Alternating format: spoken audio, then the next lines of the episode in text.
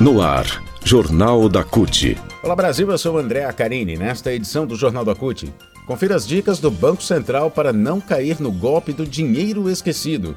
Pesquisa mostra depressão e ansiedade como sequelas da Covid. Rádio CUT, www.cut.org.br a informação de que milhares de brasileiros têm dinheiro esquecido nos bancos e vão poder consultar os valores a receber e pedir o saque atraiu os golpistas que estão enviando links falsos para os correntistas para tentar tirar dinheiro ou acessar as contas e dados. As tentativas de golpe estão sendo feitas por meio de e-mail ou WhatsApp, onde circulam links e informações que prometem consultar e até sacar via Pix valores disponíveis em bancos. É golpe. O alerta do Banco Central.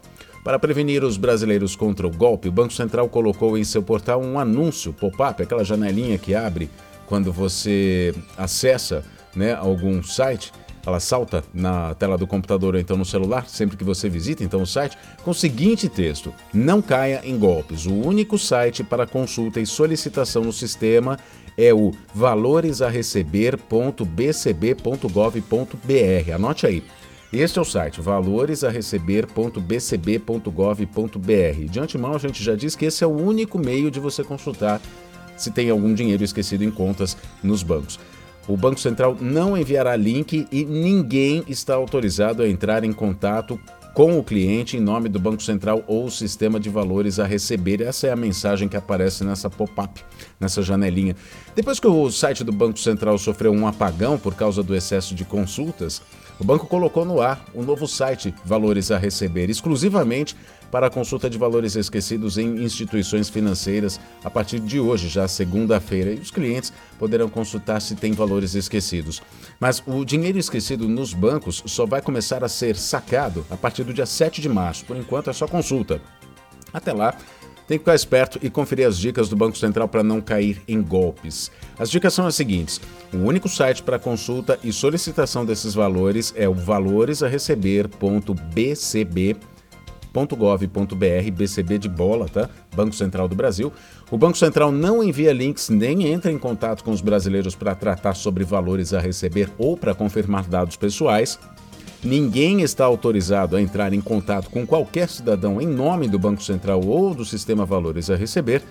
Nunca clique em links suspeitos enviados por e-mail, SMS, WhatsApp ou Telegram.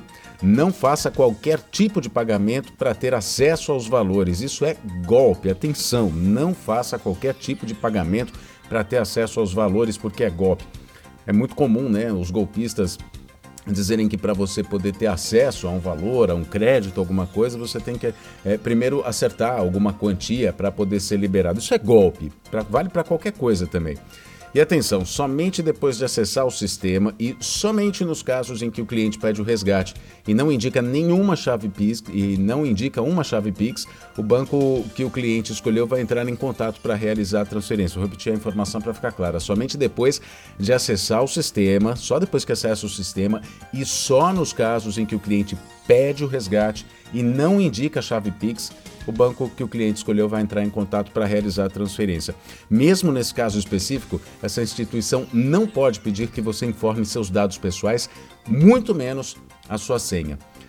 Bom, como os bancos vão devolver? Os bancos têm até, o dia, até 12 dias para devolver os valores a partir da data do pedido do cliente via Pix. Se a instituição financeira não aderiu ao pagamento por esse modelo, deve transferir via DOC ou TED no mesmo prazo, 12 dias.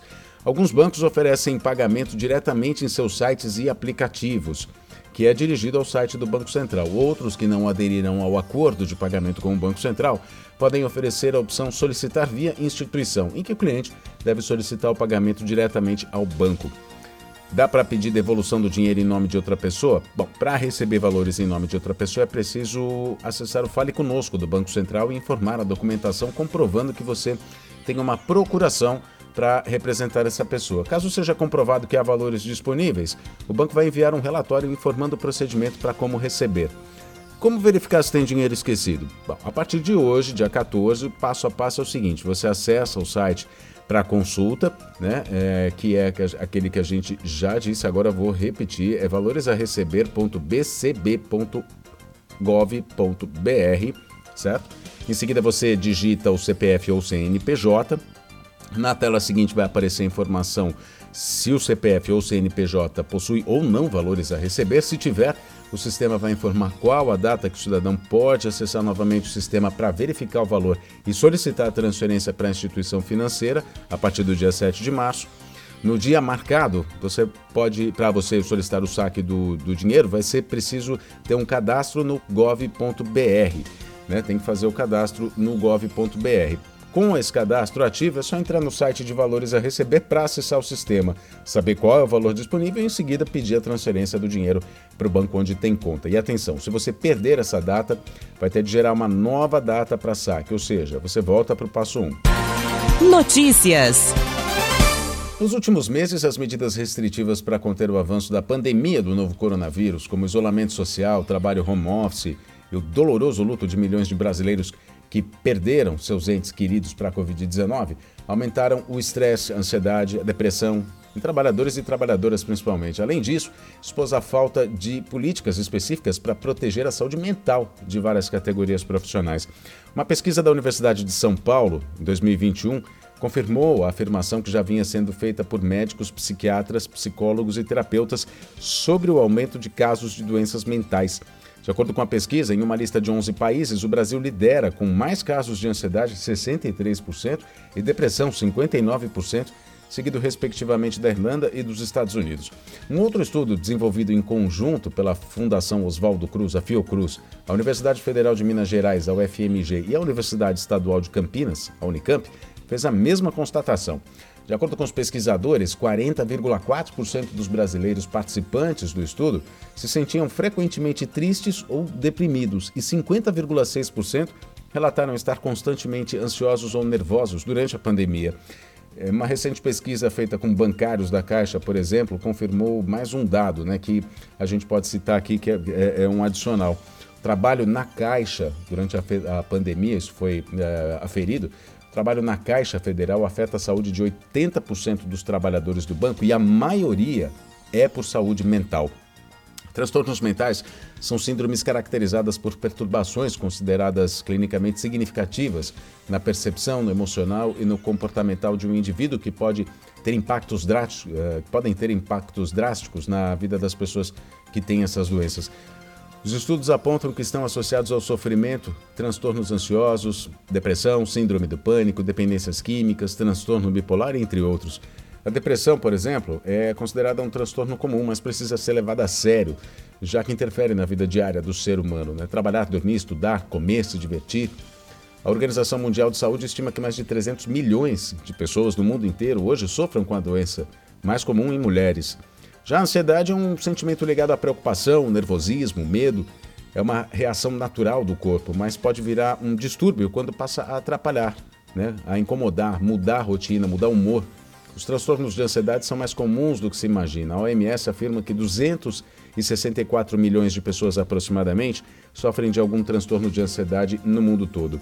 Já agora existe a síndrome de burnout, já existia também, mas ela está muito comum hoje, muito citada, a síndrome de burnout ou síndrome do esgotamento profissional. É um distúrbio emocional com sintomas de exaustão extrema, estresse, esgotamento físico, que resulta de situações de trabalho desgastante, que demanda muita competitividade ou responsabilidade. A principal causa da doença é justamente o excesso de trabalho. E tem acontecido muito, a gente cita a síndrome de burnout aqui nessa matéria, porque tem acontecido muito o estresse por causa do trabalho, principalmente por causa do home office, né? a falta de, de organização, é, como as coisas mudaram muito repentinamente, muita gente, até em casa, começou a trabalhar mais do que trabalhava presencialmente. A indicação é que pessoas que sentem qualquer desses sintomas procurem ajuda profissional. O Jornal da CUT fica por aqui, muito obrigado pela sua companhia. Nos falamos na próxima edição. Até lá!